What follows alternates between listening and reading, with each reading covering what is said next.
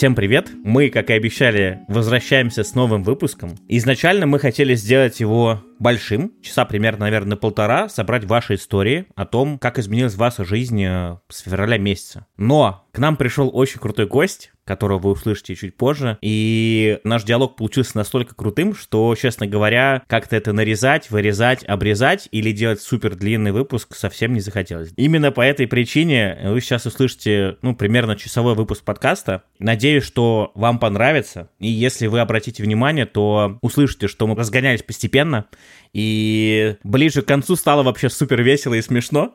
Там есть небольшая супер клевая история, но она только для тех, кто дослушает до самого конца. Просьба меня, пожалуйста, не хейтить, не шеймить. Но это такой маленький кликбейт. Приятного прослушивания. А сейчас мы хотим обсудить агентскую сторону вопроса, как э, рекламное агентство, особенно из Москвы, переживали последние, сколько уже месяцев, четыре. Короче, безумно, конечно, все это летит время. Как агентства живут в такие непростые времена. Для этого мы позвали Романа Зарипова из агентства Out Digital. Ром, как у тебя дела? Ну, кажется, что неплохо. Естественно, если сравнивать э, условно с годом, который был в 2021 году и результатами, которые были тогда, сейчас не все так хорошо. Те показатели, которые мы планировали на этот год, они гораздо ниже. Я думаю, там, смогу на цифрах чуть попозже об этом более подробно рассказать. Но если сравнивать с тем, что было порядка трех месяцев назад, то можно сказать, что неплохо. Потому что тогда, три месяца назад, все вообще встало. Там можно сейчас про это немножко тоже поговорить, как это было, что это было и так далее. Сейчас чувствуется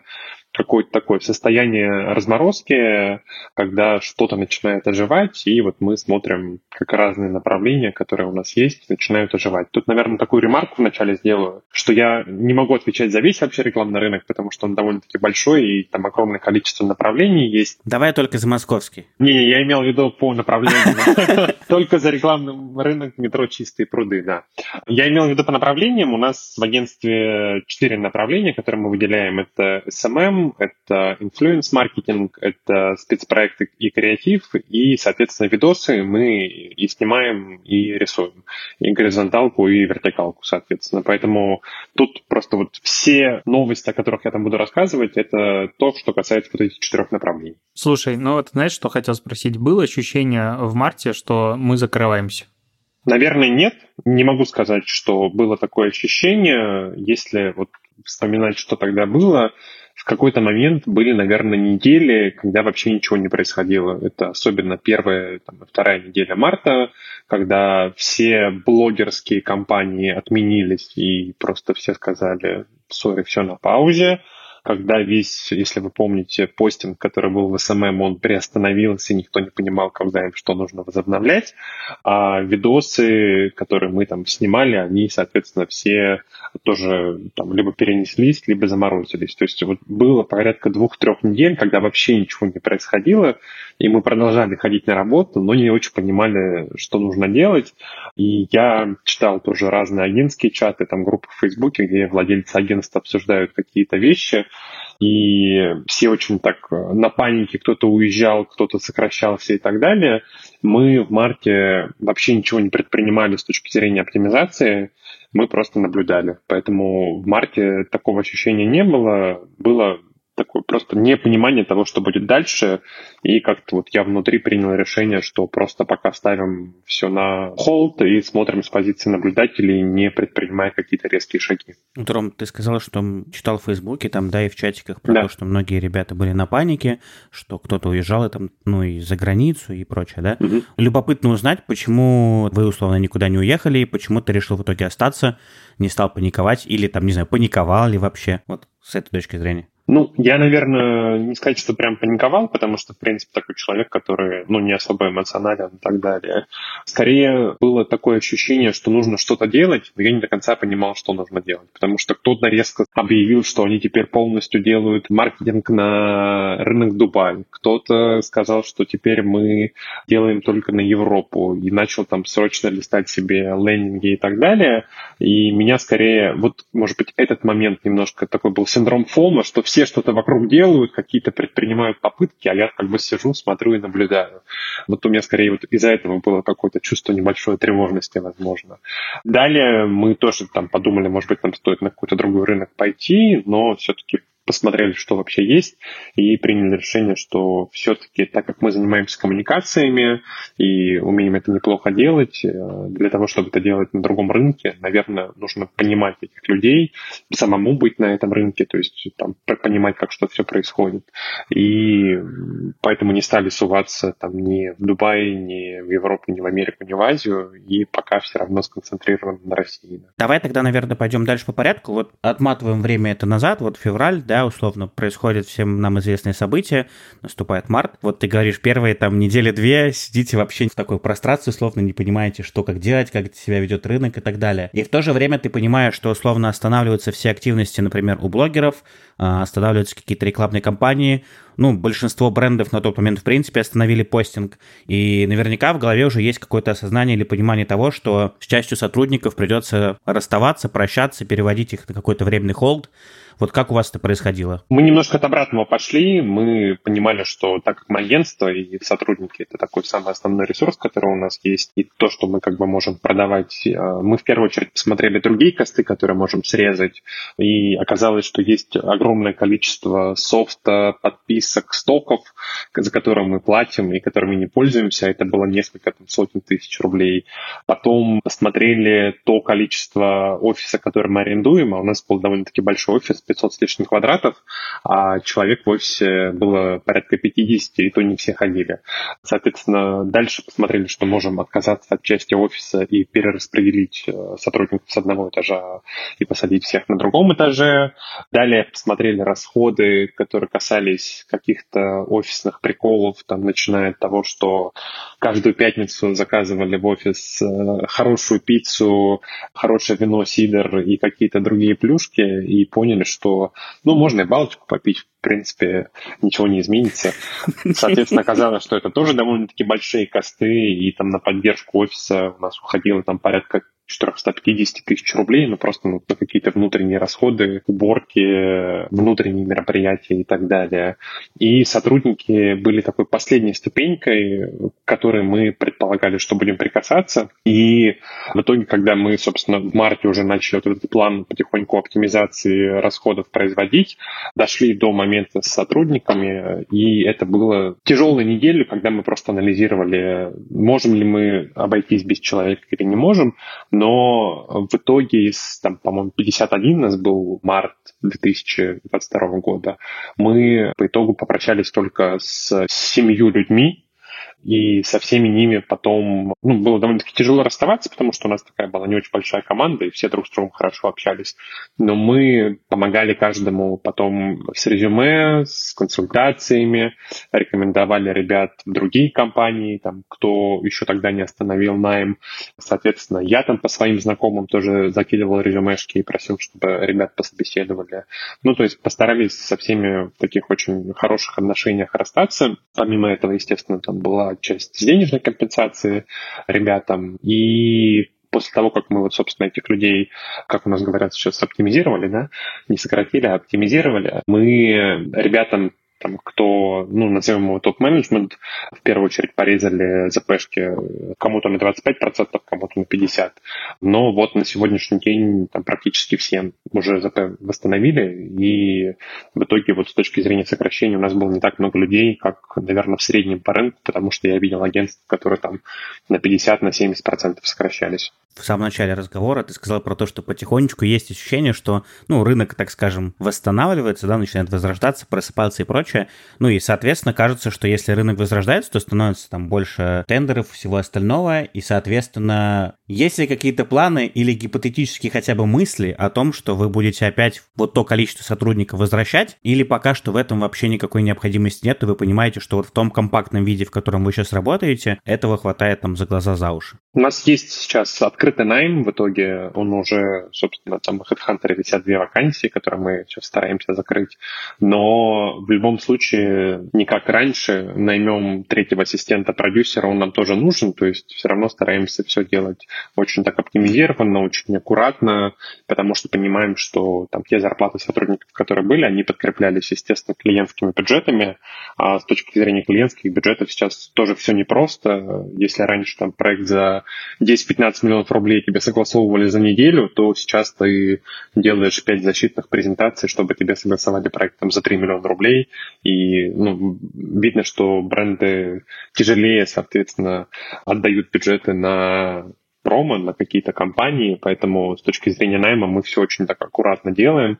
А, там, где можно что-то отдавать на фрил каким-то субподрядчикам без найма в штат, то такие способы тоже используем. А есть ли какие-то ребята, которые у вас, например, работают? Ну, понятно, что есть удаленные сотрудники, это сто процентов. Да. Удаленные те, кто работают, например, из регионов. Может быть, ты как-то с ними разговаривал? Ну, я думаю, что ты наверняка с кем-то из них точно разговаривал, что-то спрашивал. Э, я так предполагаю, что если смотреть просто даже на московский рынок, да, и ты понимаешь, что все не очень хорошо, ну, понятно, что кто-то в лучшей степени, кто-то в худшей степени переживает вот этот, так называемый, кризис, наверное, ага. то в регионах, наверное, ситуация еще хуже. Есть у вас вообще ребята, кто из регионов работает, может быть, они как-то рассказывали, делились каким-то опытом, впечатлениями, вообще, как у них это все, все происходит? Ну, у меня есть э, самого ощущение, что довольно-таки тяжело все с ситуацией в регионах, потому что я за последний там месяц, наверное, практически каждый день получаю какие-то сообщения от людей, которых я раньше знал, или с кем мы раньше работали на фриле, либо от каких-то там коллег, с кем раньше общались, которые или кто просто находит там Телеграм, и люди просто пишут, спрашивают, есть ли какие-то задачи, какой-то фриланс, который можно было бы им дать, потому что, ну, по ощущениям, просто у себя внутри города ничего найти не могут, с какими-то удаленными фрилансами фрилансами сейчас тоже тяжело, потому что все пытаются все делать in-house. И вот у меня скорее из-за этого вот складывается впечатление, что ну, у людей есть потребность там заходить хоть какую-то работу. Плюс у нас были, ну, такой был большой довольно-таки штат фрилансеров, помимо штатных сотрудников, это порядка там 12 человек, с кем мы работали регулярно, и с кем сейчас, к сожалению, не так активно работаем, либо вообще не работаем. И я там все равно со всеми ребятами поддерживаю отношения и вижу, что многие из них до сих пор там за 2-3 месяца не нашли себе замену той работе, которую давали мы в формате фриланса. Поэтому ну, я лично вот такую тяжесть этой ситуации ощущаю. Ты говорил по поводу бюджетов. Мы говорим в данном случае про посевы, про блогеров. Mm-hmm. Как с твоей стороны изменился рынок как раз-таки блогеров? Потому что ну, у нас есть Инстаграм, которого, как я понимаю, многие боятся, и лично у меня, допустим, в сметах просят говорить блог деноминант, не указывая соцсети. В договоре ты, наверное, имеешь в виду. Да-да-да. Ну, в счет, ага. Э, везде, короче, не указываем лишних слов, да. хотя все все понимают.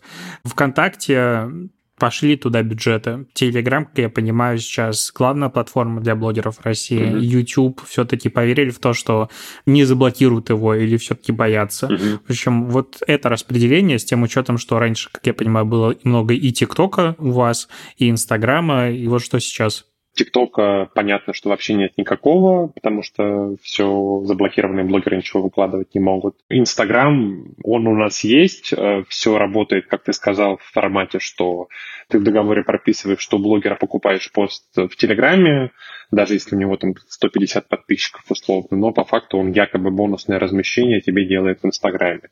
Но такого очень мало. Крупные, главные, наверное, там из топ-10 рекламодателей России в Инстаграм не идут, либо идут как-то очень заувалированно и осторожно, но как бы такого количества бюджетов, которое там было раньше, совершенно точно нет. Плюс это я вижу тоже по блогерам, с которыми общаюсь, что ну, у ребят такая довольно-таки тяжелая ситуация, у кого Инстаграм был главной платформой.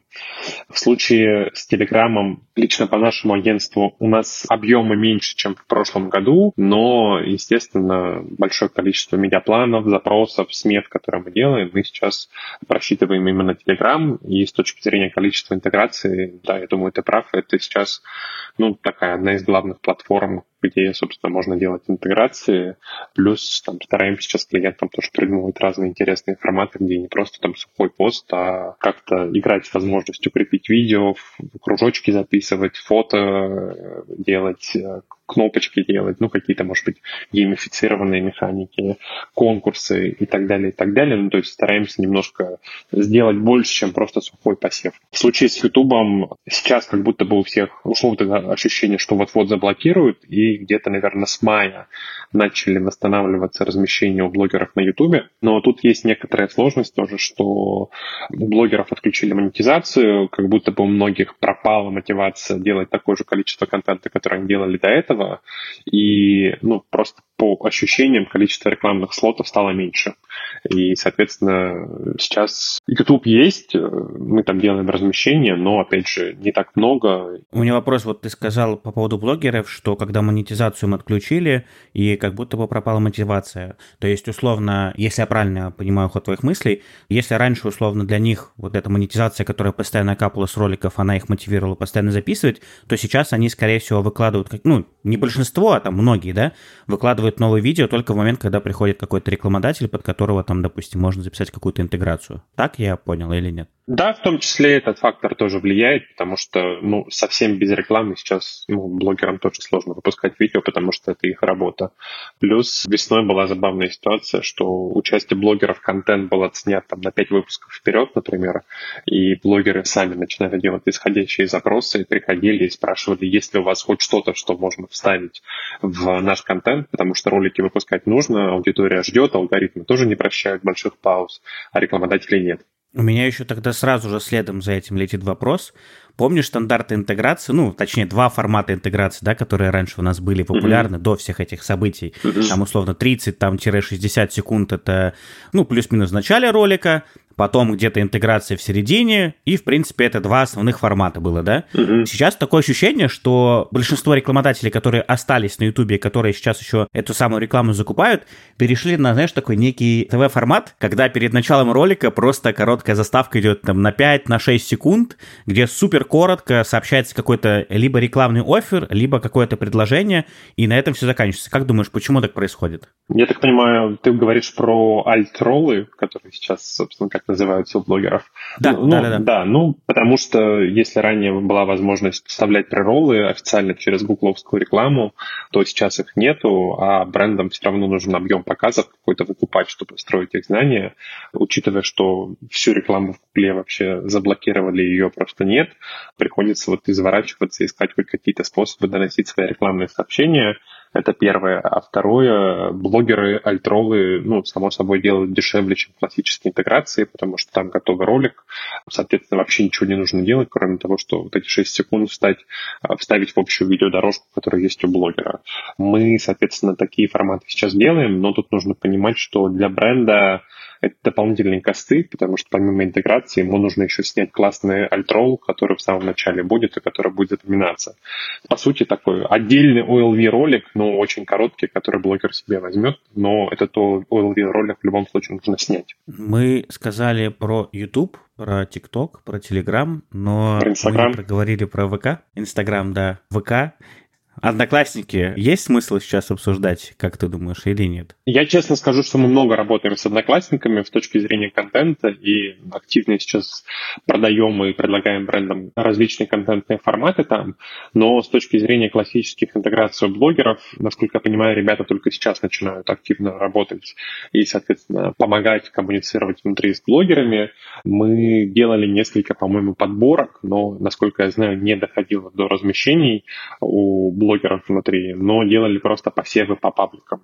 Ну, это немножко другое, но, собственно, такой формат был. Но сейчас я знаю, что в Одноклассниках появился отдельный человек, который занимается только направлением коммуникации блогеров внутри Одноклассников.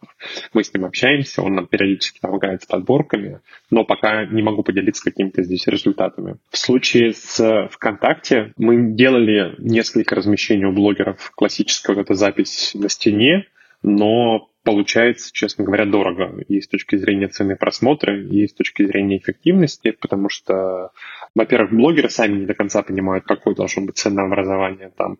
И если считать по классическим метрикам, что там, не знаю, один просмотр стоит 1 рубль, и ты приходишь к блогеру и говоришь, что вот у тебя на стене в среднем там 4000 просмотров, набирает запись, давай мы тебе заплатим 4000 рублей. И блогер, который еще 5 месяцев назад получал, не знаю, 100 тысяч рублей за одну сторис, тут ему предлагают 4000 рублей, но он, естественно, не соглашается на такие форматы. А в случае с ВК-клипами мы тоже делали несколько размещений, но там нужно понимать, что они как в ТикТоке, то есть видос может залететь, может не залететь в рекомендации, и поэтому тут как повезет, опять же, ну или как ты хорошо или плохо снимешь эту интеграцию.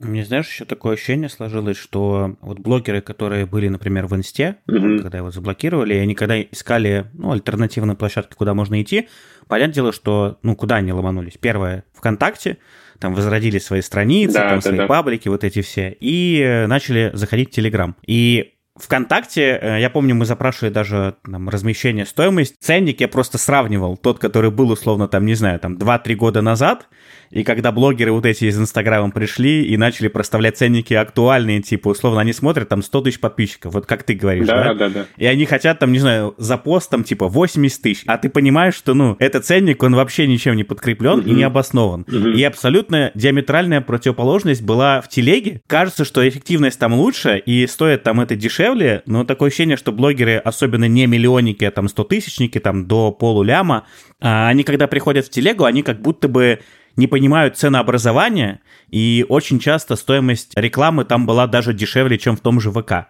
Вот почему такой парадокс? Вот для меня, честно говоря, это до сих пор не очень понятно. Ну, потому что блогеры во многом привыкли, они не совсем понимают рекламные метрики, которые есть на рынке, какие-то бенчмарки по стоимости просмотров, не видят потом дальнейшую воронку по тому, как, э, собственно, пользователь после того, как увидел их рекламу, проходит и там покупает товар или не покупает товар. И они во многом, естественно, смотрят просто на число подписчиков и думают, что, ну, раз у них э, здесь тоже там, 100 тысяч, значит, и цена будет как в Инстаграме, когда у них было 100 тысяч. В случае, я единственное, тут не совсем согласен, может быть, с телегой. Очень было много кейсов, когда крупные блогеры переходили из Инстаграма в Телеграм, и делали стоимость рекламы у себя очень завышенной. То есть они как бы привыкли к бюджетам, которые были в Инстаграме, им не хотелось там размениваться условно десятки тысяч рублей, когда они там продавали на сотни тысяч рублей. И они все равно делали очень такой большой ценник.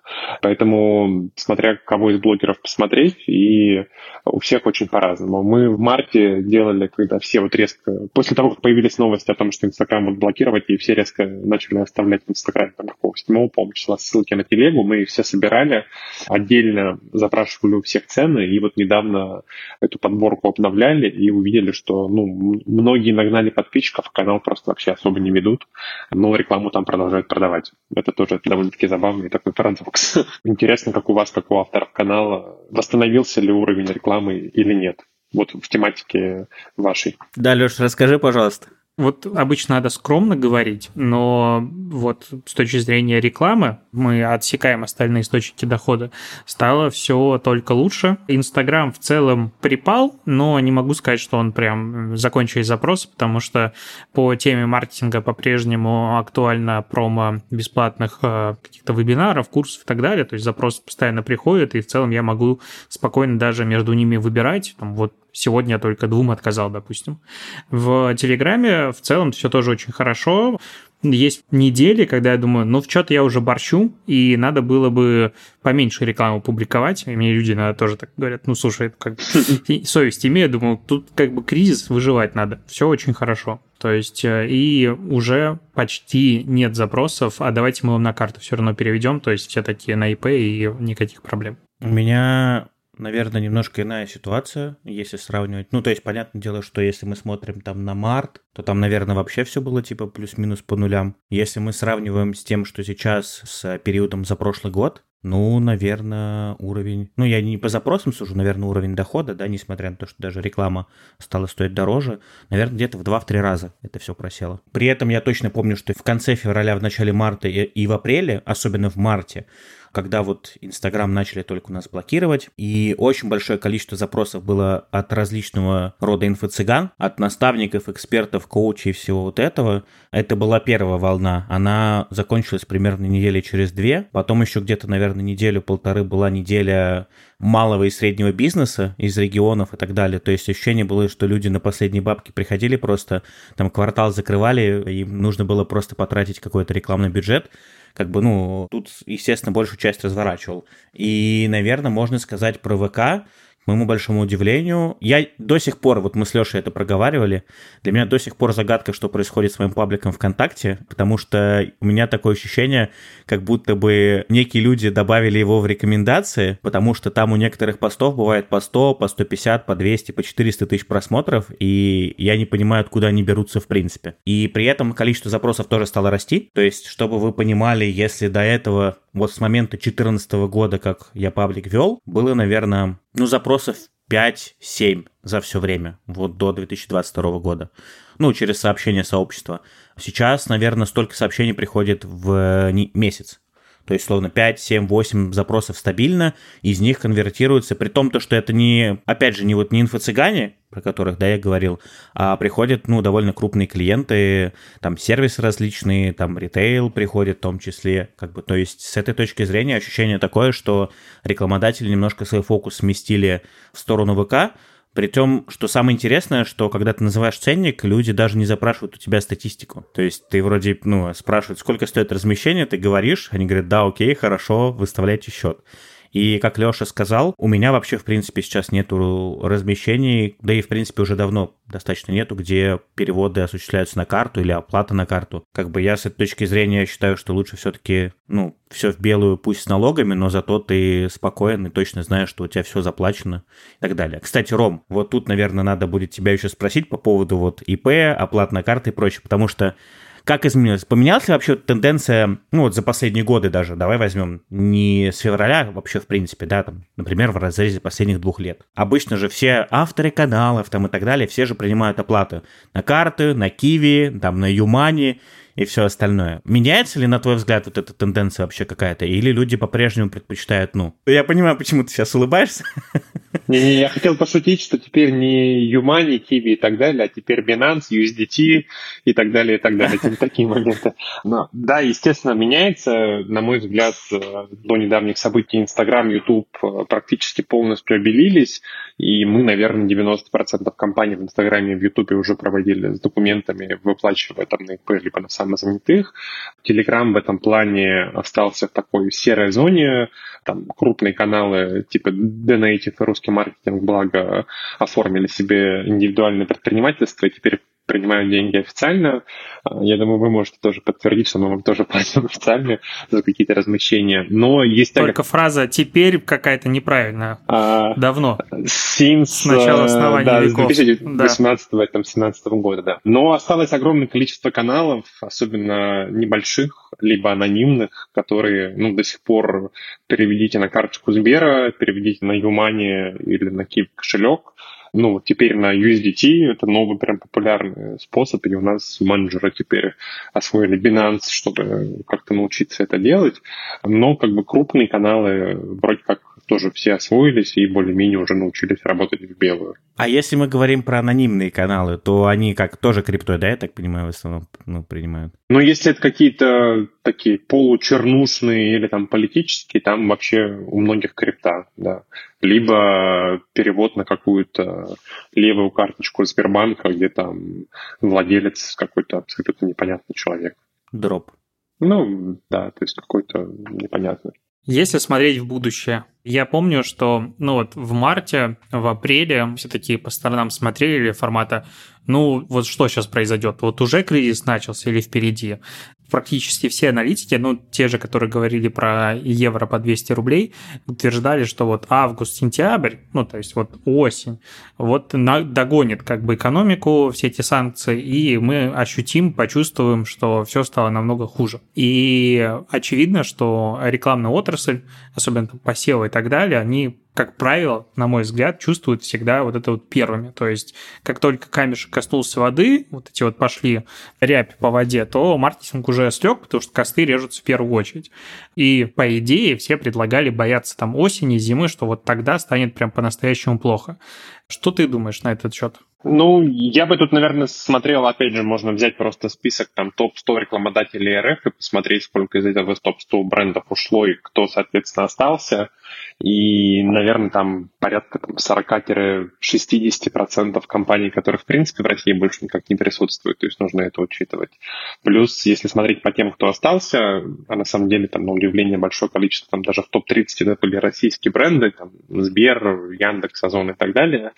Естественно, экономическая ситуация касается их, э, клиенты, которые пользуются их продуктами, у них тоже меняется потребительское поведение, они начинают меньше тратить, соответственно, там, вероятнее всего, эти бренды получат э, меньше бюджетов, меньше прибыли и тем самым также, соответственно, будут сокращать расходы на рекламу. Я видел тоже разные прогнозы, что рынок там сократится, по-моему, от 40 до 70 процентов. Это в основном медийные агентства так оценивали. Ну, в принципе, я, наверное, согласен с этим. И не думаю, что нас ждет какое-то прям супер такое быстрое восстановление с точки зрения бюджетов. Могу там, ну, по нашим цифрам сказать, что те планы, которые у нас были на этот год, они сейчас 6 примерно раз ниже от того, чего мы хотели с точки зрения денег зарабатывать.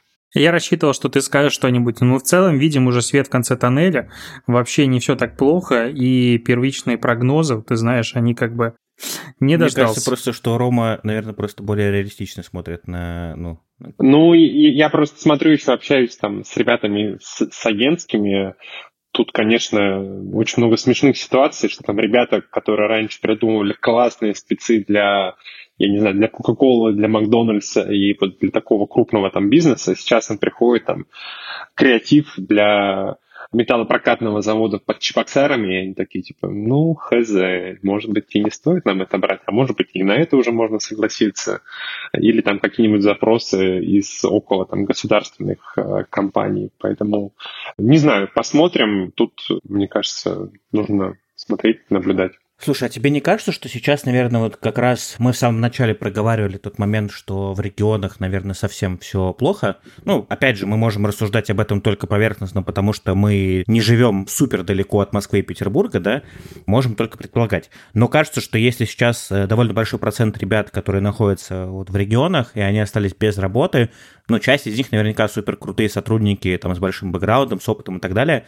Э, не кажется ли тебе, что сейчас ну вот с учетом того, что постепенно бренды начинают возвращаться и прочее, идеальное время для того, чтобы таких ребят нанимать, потому что, скорее всего, и зарплатные ожидания у них будут чуть пониже, потому что они уже будут более отрезлены, так скажем, происходящим. И у тебя будет возможность, например, получить крутого специалиста, который может принести много пользы агентству. Ну, не могу не согласиться, но так как у нас агентский бизнес, мы, как правило, нанимаем под клиентов и под проекты, и поэтому тут вопрос в том, будут ли сейчас там новые выигранные тендеры, потому что очень медленно принимаются, как я говорил в начале, все решения, то есть у нас там по некоторым тендерам, в которых мы участвовали там в феврале, в марте, до сих пор нет ответов от клиентов, и мы ждем, соответственно, новостей. Поэтому просто кого-то сейчас нанимать, чтобы нанимать, ну, как будто бы не совсем правильная стратегия, потому что не до конца понятно, чем человека в итоге нужно будет нагружать и из чего платить. Там, из каких-то накоплений, которые были до этого, ну, как будто бы можно, но зачем? Поэтому, естественно, если будут какие-то ребята, которые смогут выйти под какие-то проекты, под каких-то клиентов и выигранные тендеры, мы так и сделаем. Но в принципе, у нас там последние, наверное, два года и так активно работал найм из регионов. Мы, не знаю, очень много людей, там, не знаю, может быть, процентов 40-50 просто перевозили. В том году вообще отдельно перевезли команду из Минска. Леш, привет. Супер классные ребята, которые, ну, которым просто там платили дорогу, там, первый месяц квартиры, и вот они там до сих пор работают. То есть мы как бы и так это делали. Сейчас будем продолжать это делать, естественно, если будут такие запросы. А если к вам придет стадиопрокатный вот этот завод из Челябинска, как, что, будете с ним работать или нет? Мы мечтаем, чтобы он поскорее пришел, потому что я сам из Челябинска. Если они придут с запросом, что им нужно что-то, что мы можем сделать, мне кажется, это был бы классный кейс. Если они придут с запросом, что нам нужно распечатать и сверстать какую-нибудь газету для сотрудников завода, и мы будем понимать, что это, ну, какой-то, наверное, зашквар, скорее не возьмем. Ну, то есть, как я говорил, мы там, сейчас в таком положении, что не сказать, что мы прям тонем и у нас каких-то там не цепляемся за любую возможность, то есть у нас все равно есть там хороших клиентов, с кем мы продолжаем работать, и, соответственно, мы прибыльные сегодня, но совсем соглашаться вот на такой какой-то зашквар нет. Если они придут и скажут, что нам нужны классные коммуникации или классный продакшн, либо что-то еще, welcome, без проблем э, сделаем. Но как бы все равно сейчас мы ситуации, когда можем себе позволить выбирать. И сейчас я накаркаю, и через три месяца вы увидите у меня в Фейсбуке, что мы для ЖКХ в Ростове просто рекламную кампанию запустили. Плати вовремя. Что-то мне это напоминает, где-то я уже видел этот слоган. Но на самом деле, если так подытожить, мне кажется, что это все очень сильно напоминает, наверное, как э, то, что происходит с брендами, и не только в России, наверное, а в целом вообще во всем мире. Если посмотреть, да, то если раньше люди ну вот, по крайней мере, сейчас, когда уже на это трезво смотришь, ощущение, что находились в таких вот неких розовых очках, строили радужные планы на перспективу и вкидывали просто, там, не знаю, десятки, сотни миллионов э, рублей, долларов и так далее в какие-то гипотетические планы, которые когда-либо могли когда-нибудь и окупиться, то сейчас такое ощущение, что, ну, блин, даже на примере того же Сбера, наверное, это же, блин, это же прекрасно видно, что избавляются просто от всех активов, которые, ну, максимально убыточные или в ближайшее время вообще в принципе ничего не принесут, и оставляют только бизнес-юниты, которые вот, у которых четкое понятное позиционирование, которые понятно, сколько могут заработать денег, и на, переходят, наверное, такое более прагматичное, что ли, планирование, наверное, вот так вот можно сказать. Мне кажется, что агентский бизнес, в принципе, наверное, здесь очень сильно похож на вот, ну и на, на бренды на компании. Ну да, учитывая, что мы как бы являемся одним из звенов, которые, собственно, эти бренды помогает и обслуживает, то мы подстраиваемся да, в данном случае под клиентов и под их возможности. Да. Звучит немножечко грустно, ну, потому что шальные деньги, на мой взгляд, они в том числе дарили рынку классные компании, которые были направлены не исключительно на перформанс и на выжимание последнего рубля и там исключительно вот эффективность эффективность, а были просто классные, крутые компании с классными сообщениями и там, ну, не знаю, шикарные ролики. И сейчас этого просто не станет, в том числе еще из-за того, что очень многие бренды, которые заказывали подобные компании, ушли, та же идея. И их маркетинг всегда меня очень сильно радовал. Ну да, то есть гораздо меньше очевидно, что таких классических охватных компаний на знания как будто бы будет. Поэтому больше про перформанс. И тут такая вот, ты сказал про Икею, неочевидная штука, что в индустрии огромное количество было молодых ребят, которые, как говорится, успели разочароваться, и вот они мечтали делать какие-то классные компании, насмотревшись на зарубежные какие-то западные кейсы, и они хотели там сделать классную рекламу для Ikea, классную рекламу для Nike и так далее. И учитывая, что там, даже у нас в агентстве огромное количество вот таких молодых э, ребят, кто про индустрию, кто про классные кейсы и так далее – у них сейчас есть такое паническое настроение, потому что они понимают, что ну, в России на ближайшие, там, не знаю, 10, 20, 30 лет они классную рекламу для Ikea не сделают. И тут, честно говоря, там, ну, нам, как э, там, руководителям, тоже нужно искать какие-то новые способы мотивации, потому что многие ребята сейчас немножко такие поникшие, кто чувствовал себя ремесленником, который может что-то крутое сделать. Я прям пришел с пессимизмом каким-то. Да нет, но это просто получается, Леш, если так рассуждать, то на канских львах мы, получается, никогда больше не увидим, скорее всего. Ну или в ближайшие годы не увидим. Никогда это слишком долгое слово. Никогда. Нет, никогда. Ладно, ну, я ну, в ближай... никогда Хорошо, не в ближайшие, в ближайшие пару лет мы точно не увидим там э, крутых рекламных перформансов таких э, из России, например. Из России ты имеешь? Ну, тут еще такой фактор, что больше же не принимают заявки из России, канские львы, поэтому да. По-моему, они же как бы отказываются сейчас. С другой стороны, можно сказать, вот, допустим, если мы посмотрим на отечественный SMM, ну, я продолжаю его считать одним из лидеров в мире. Ну, с позиции качественного подхода, стратегического подхода и того, что мы вообще умеем делать. И, опять же, это моя гипотеза. На мой взгляд, это все получилось в том числе по причине очень простой, что на SMM денег в России было всегда, ну, типа, очень мало. И ты был вынужден вот в этом небольшом количестве ресурсов, которые тебе доступны, выживать максимум из них. И если подумать с этой позиции, что если у рекламной отрасли будет денег меньше, возможно, и идеи будут рождаться такие на уровне гроусс-хекинга, когда с микробюджетом ты делаешь какую-то крутую штуку, которую потом все обсуждают, просто по причине того, что, ну, а денег-то у тебя нет, и крутись как хочешь. Возможно, поэтому у нас что-то даже и намутится. Живем в надежде на это. Я просто оптимист всегда. Мы просто вот на, на ваших этих фразах как будто хочешь сказать все, всем пока. Ромина последние слова это просто как напутствие. Живем этим, верим в это, нас ждет успех, все получится. Ну а что еще делать? Можно поговорить, если, не знаю, насколько это актуально. Леш, у тебя был очень крутой срез по то, как изменились зарплаты и количество клиентов у рекламных специалистов. И последнее, если не ошибаюсь, это было в мае. У меня ощущение, что если вот провести новый срез сейчас в июле, то будет еще хуже. Я, видимо, пришел сегодня, чтобы этот э, пессимизм на всех навести, но я просто сейчас вижу, что на HeadHunter, в профильных каких-то чатах и так далее огромное количество вакансий. И тут вот мне интересно, может быть, тоже ваше мнение. Как вы думаете, будет ли снижение порога зарплат потому что еще недавно выпускница высшей школы экономики с опытом работы два месяца в стажировке могла прийти на собеседование и сказать, что ну хочу 100 тысяч рублей. Ну, мне кажется, она могла это сказать вообще без проблем. Другой вопрос, кто бы ей столько дал. Сложно это представить, хотя, возможно, я не в рынке. Но я делал уже два года подряд в 2020-2021 годах срез по зарплатам именно рынка. Именно по SMM, как у меня блог про SMM, давайте вот про него и разговаривать.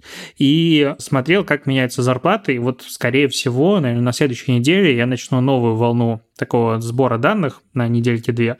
Как раз посмотреть вообще, что произошло, в сравнении с э, прошлым. Но я уже сейчас вижу, что у меня есть канал с вакансиями, у Семена тоже он есть, в котором 40 тысяч человек э, ну, подписано, и там какое-то несколько тысяч людей постоянно ищет работу. И вакансии с зарплатами, которые такое, ну, неплохо хотя бы, чтобы такую мысль вызывала, практически нет. Зарплаты там 50-60 тысяч на аналог фултайма, ну, в принципе, там почти всегда фултайм, их тоже очень мало. Может быть, просто там люди, которые ищут таких специалистов, они не идут в каналы и легко закрывают, допустим, на HeadHunter, а раньше это было, к примеру, тяжело просто из-за избытка специалистов, как гипотеза. Но огромное количество вакансий с очень низкими зарплатами, 15 тысяч, 10 тысяч рублей. И это там работа, предполагаемая как в вакансии указано, там 4 часа занятости в сутки, но по факту там все 6-8, то есть, по сути, full time. И что самое удивительное, я регулярно удаляю вакансии, даже себе скриншочу обратную связь, что там на эту вакансию нам это звалось 200 человек. Слушай, ну, отключаем, мы точно закроем ее. Или вот, ну, в таком контексте, что такие вакансии собирает огромное количество внимания специалистов, откликов, и, на мой взгляд, аппетиты скоро очень сильно будут падать именно у соискателей. И как бы немножечко противопоставляли условную Москву с условными регионами, мне почему-то кажется, что регионам даже проще сейчас будет жить, и ну, за это время тоже было проще, по причине того, что у тебя, скорее всего, куча клиентов ушли из списка санкционных, ну, и просто с которой стороны ушли, а в регионы они с такими клиентами не особо-то и работали. Там был как бы местный локальный бизнес э, МСБ, и они ну, плюс-минус по-прежнему как бы живут, скорее всего, бюджет уменьшили, потому что там страшно, потому что непонятно, но глобально они не уходили из страны. А вот там, московские агентства, и по ним, конечно, такая каток уходов прокатился.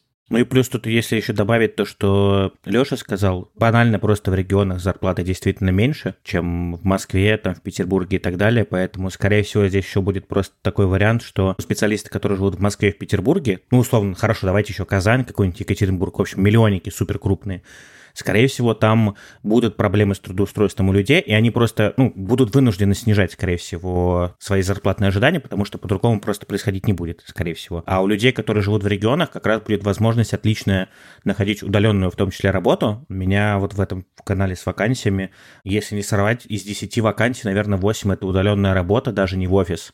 И последнее, что самое интересное, которое там вообще ребята приходили, выкладывали, это был какой-то там менеджер по продвижению на Wildberries или на Авито или на Озоне, и вот там зарплаты большие, чтобы понимали, даже по меркам, ну, 150 тысяч там предлагают зарплату. То есть, как бы, мне кажется, что вот, вот в этих направлениях, где маркетплейсы, скорее всего, они в ближайшие годы будут супер активно развиваться, поэтому туда внимание будет, возможно, переключаться в том числе очень активно, ну, у специалистов. По факту у нас сейчас, если так посмотреть, большинство ниш-то занято, но ниши маркетплейсов, где есть крутые специалисты, ну вот, вот сходу вас спросить, кого вы знаете там из ребят, которые там, не знаю, топ-1 или прям супер круто разбираются в продвижении на маркетплейсах. Ну, вы же сходу не назовете, правильно? То есть, условно, там, не знаю, вы можете... Ну, мы этим не занимались. Ну, да, понятно, но я просто к тому, что если тебе спросить, например, там про видеопродакшн, например, или там про стратегии, или про CRM, или про контент, то, скорее всего, ты можешь назвать там 3, 5, 10 фамилий людей примерно, которые в этой сфере находятся, крутятся и знают. Но когда тебя спрашиваешь про маркетплейсы, ты понимаешь, что, в принципе, это как такой, знаете, не серый такой теневой игрок, так скажем, но это место, куда, скорее всего, в ближайшие годы точно пойдут специалисты, потому что очень много микробизнеса, в том числе из регионов, туда начинают потихоньку выходить. И, скорее всего, там люди будут готовы платить хорошие и нормальные, адекватные деньги за умение продвигать их товары там. Поэтому, скорее всего, вот это вот направление, мне так кажется, оно в ближайшие годы, наоборот, будет очень сильно расти. Опять же, с учетом того, что и тот же Озон, и тот же Яндекс Маркет, они очень сильно сейчас вваливают деньги, так скажем, в продвижение, в развитие своих площадок. И через пару лет будут неизвестные SMM-специалисты на Фейсбуке, а известные авитологи с... Авитологи, да. да ну, и, Wildberries. Да, да, да. Ну, я с тобой согласен, и если сейчас есть возможность у кого-то поучиться и в чем-то поразбираться, то, ну, действительно, как некое такое... Ну, то есть, если раньше были таргетологи, которые только в Инстаграме умели компании запускать и так далее, сейчас вот хорошая возможность разобраться в маркетплейсах и научиться настраивать рекламу там, да. Ну, это, кстати, будет довольно любопытно, потому что если у нас есть сейчас традиционные соцсети, да, а, про которые мы сами уже поговорили, у нас есть блогеры, у нас есть, условно, там, по-моему, в Озоне уже точно есть, у Алиэкспресса, по-моему, эта история есть, с прямыми эфирами, где блогеры продают в формате e-commerce. В Китае же эта история просто невероятными темпами растет, и там как бы этот рынок просто бустится каждый год, там миллиардами долларов, если не ошибаюсь, или евро. Я думаю, что до нас эта тоже история дойдет рано или поздно. И, возможно, те блогеры, которые, как ты, Ром, рассказывал, недополучали деньги там из инсты и так далее, условно, особенно lifestyle какие-нибудь, или какие-нибудь там мамочки, или там вот все, что с этим связано, они могут очень легко переключиться на те же маркетплейсы и там на этом вполне неплохо зарабатывать. Помните, в паблике в свое время были ВКонтакте, Алиэкспресс тогда было. Тогда еще не было Wildberries, прям так супер развит Озон, был только Алиэкспресс, и было ВКонтакте в году, наверное, в 13 в 15 когда даже еще Алиэкспресс Россия не было, огромное количество пабликов, где ребята просто выкладывали подборки всяких товаров с рефералкой, и у меня есть такие знакомые, ребята зарабатывали по несколько миллионов в месяц просто тупо создавая контент, в котором добавляли свою реферальную ссылку. Вот для блогеров, ну, понятно, что не все смогут перестроиться, но те, кто перестроится, скорее всего, просто свою нишу точно так же займут. Прости, тебя уже плохо слушаю, создаю новый телеграм-канал Алиэкспресс для СММщика, и вот сейчас буду рефералочки пихать туда свои. Алиэкспресс, нижнее подчеркивание, Днейтив? Динейтив. Я прям вижу кружочки, в которых Леша такой, вот это уникальная кружка с логотипом, с логотипом Феррари, купите прямо сегодня, ссылка в описании, кнопочка здесь. Леша более креативный, он будет, привет, это Леша, я проверю, как это работает на самом деле. Провитание сябры, во-первых, а вообще, ну, очевидно, что миру нужны люди, которые будут тратить вместо других людей свои деньги и время, и проверять всю эту и лайфхаки, и всю эту хрень. Посмотри на этого парня из Италии. Ну, он же на лайфхаков, он как поднялся, самый популярный тиктокер. Поэтому, может быть, вы сейчас мой талант тут своими смешками убиваете и мою потенциальную э, звездную карьеру просто рушите, не начавшись. Вы просто говорите сейчас про карьеру там, ну, e-commerce, там продажу товаров, все остальное. Я вчера открывал свой YouTube, канал и смотрел скрытые видосы. Господи, у меня есть там видос от 2015 года, где я делаю обзор на три пиццы за 999 рублей. И я еще так, знаете, так, «М-м, это чудесный вкус пиццы 4 сыра. Господи, какая она потрясающая, смотрите. И ем просто сижу на камеру.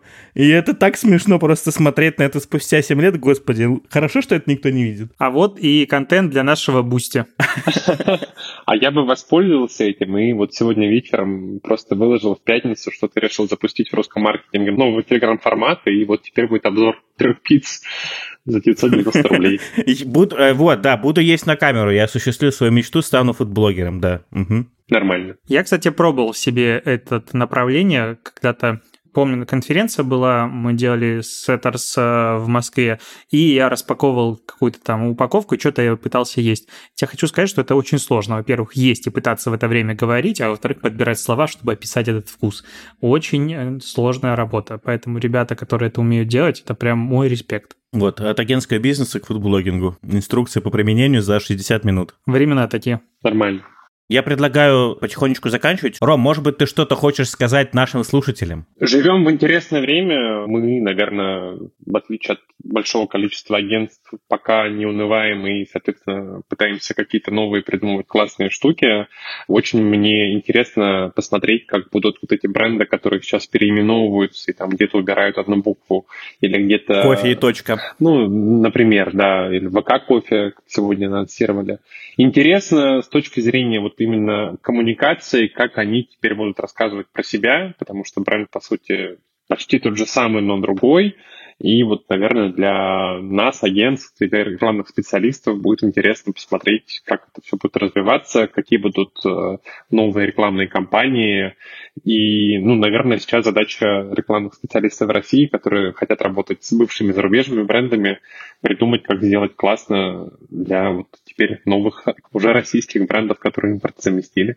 Я бы тебя только поправил. Меня так немножечко ухо резануло, думаю, и людей, которые нас слушают, может резануть, что время я бы не назвал интересным. Ну, мы как бы в контексте диджитала сейчас весь эпизод обсуждали. А так-то лучше бы этого времени, конечно же, на мой взгляд, не было. Я думаю, с этим все согласны. Просто, чтобы нас все правильно поняли, потому что как раз-таки такое время, когда одно слово может очень сильно ранить людей. Да, я согласен с тобой, Леша. Спасибо, что добавил. Рома, спасибо большое, что пришел к нам сегодня. Спасибо. Было интересно. Да, спасибо большое. Хорошего вам дня.